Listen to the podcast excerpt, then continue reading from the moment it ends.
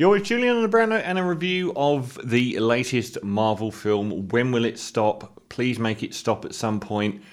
Comic book and superhero and franchise movies cannot dominate the landscape for the rest of time.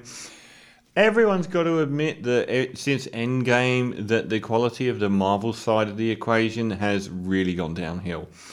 Uh, this time around, they've done what they did with Thor 3, which was introduce a director that would sh- reshape and bring a new language. And Thor 3 was awesome. Ragnarok was uh, fantastic.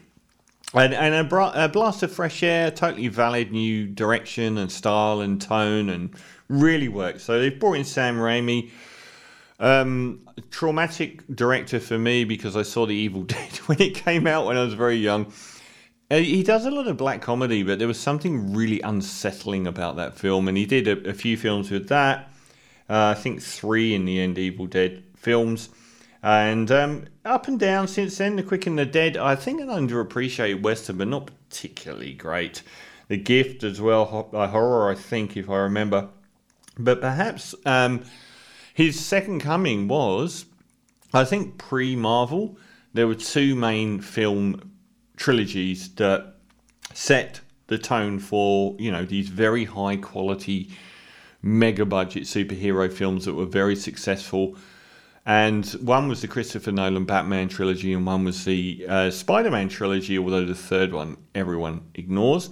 But the first two were brilliant and I hate Spider-Man. So he, Sam Raimi was arguably the alpha. He was the first off the block with these very very good um, critically acclaimed, very expensive um, uh, superhero movies, which sort of got the whole ball game rolling.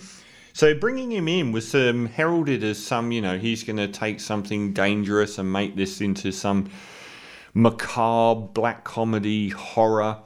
Um, the other thing is, this stars Elizabeth Olsen as the Scarlet Witch and Doc- and Benedict Cumberbatch as Doctor Strange unusually in the Marvel universe, these are awards winning actors outside or, or, awards nominated. Benedict Cumberbatch just was nominated for Best Actor for the incredibly overrated Power of the Dog. These are awards worthy actors outside of the Marvel universe, which isn't common.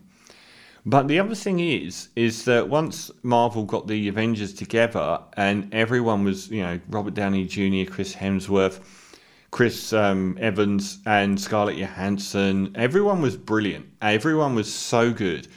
And I've gone on at length about this, you know, the Star Wars versus the Phantom Menace effect, where how good and charismatic the cast is makes you want to spend time in the universe of those films. I don't think there have been many additions to that main group that have been as good since. Ant Man, not even Black Panther, really. But the two MVPs would be Elizabeth Olsen, who was a brilliant indie actor before she got involved with Marvel, was um, one of them, and Benedict Cumberbatch again. He could hold his own as far as charisma goes against that main group of Avengers. He's those are the biggest two for me, so they're in the same film. And Cumberbatch also was in the uh, recent uh, uh, Spider-Man film, which was very overrated. So he's he's like he's like the MVP of the newbies, and and maybe uh, Elizabeth Olsen with her WandaVision series, which was um, very successful and highly acclaimed. They're the two top newbies that can stand their own. This time around, we get um, Doctor Strange. It's everything. Every like now you've got to work out where in between what film and what TV series it happens so this is after WandaVision, the TV series, which uh, gives the Elizabeth Olsen character is so grieved by what happens in the Avengers. It's, it's so convoluted. She's grieving the loss of Vision, her husband to be or husband, at the end of the Marvel universe in the cinema with Endgame and then um, she through grief creates this illusory town where everyone's basically she's controlling everyone's mind and fabricates two children and so on. But it's all a lie. It's all in her head and she doesn't even realize it's going on. So this time around, Doctor Strange starts um, meeting up with uh, Rach- Rachel McAdams, uh, who played his love interest in the first Doctor Strange film. The first Doctor Strange film, at the time, was an amiable success. Now it would be regarded as a masterpiece, given. I would never have said that Black Widow, the um, the the sequel to the the first Marvel film since Endgame, was the Black Widow re, um, film and I would never have said at the time that it would be by far the best of the others. The Ten Rings film was tepid, mild, okay. The Eternals was dreadful, and now we've got this. Um, so we're, we're we're in that post Endgame pocket, and the Scarlet Witch is grieving still, and Doctor Strange finds this chick that comes through from another universe, um, literally another universe. We're dealing with the multiverse here, where there are lots of different universes with the similar people in each one, similar superheroes in each one, and everything's slightly distorted. And it's um, Jochilil Jotil Gomez, if I've said that wrong, I definitely have. Plays um, a, 20 something chick that can travel through the multiverse. So she's able to actually traverse from one multiverse to another, and they send monsters out to get her.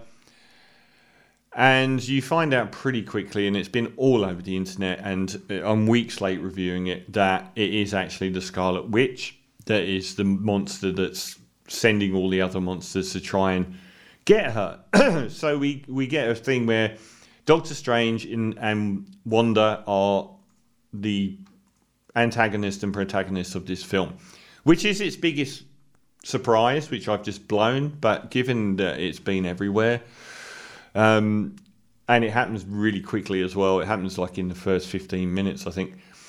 Um, so she is basically trying to be able to transport to a, a universe where she can be with her fake kids uh, because in another universe they're real kids and she's a happy mum staying at home.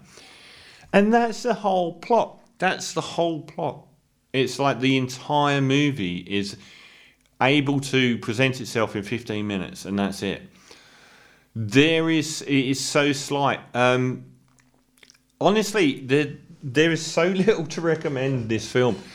If it was a standalone movie, and it couldn't be because it was so com, it's it relies so much on you knowing the lore of the Marvel universe to understand what's going on, to a ridiculous extent. But if you if it didn't, I would have probably given it a better review as being an amiable, you know, summer blockbustery sci-fi superhero film. But it's not. It's it's so in this tread pattern of being beholden to what has happened in the past in various other Marvel projects and leading on to future Marvel product, that it becomes this unbearably cynical exercise.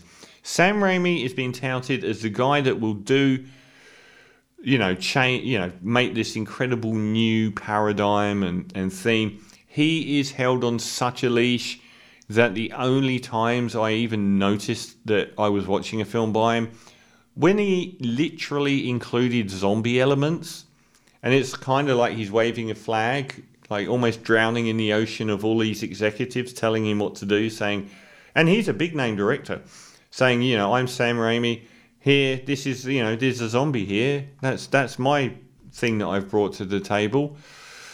There's so little of interest. Um, I thought the first Doctor Strange film was more multiverse of madness than this one by a long way. It's actually really ordinary and doesn't make much use of this apparent multiverse that's going on.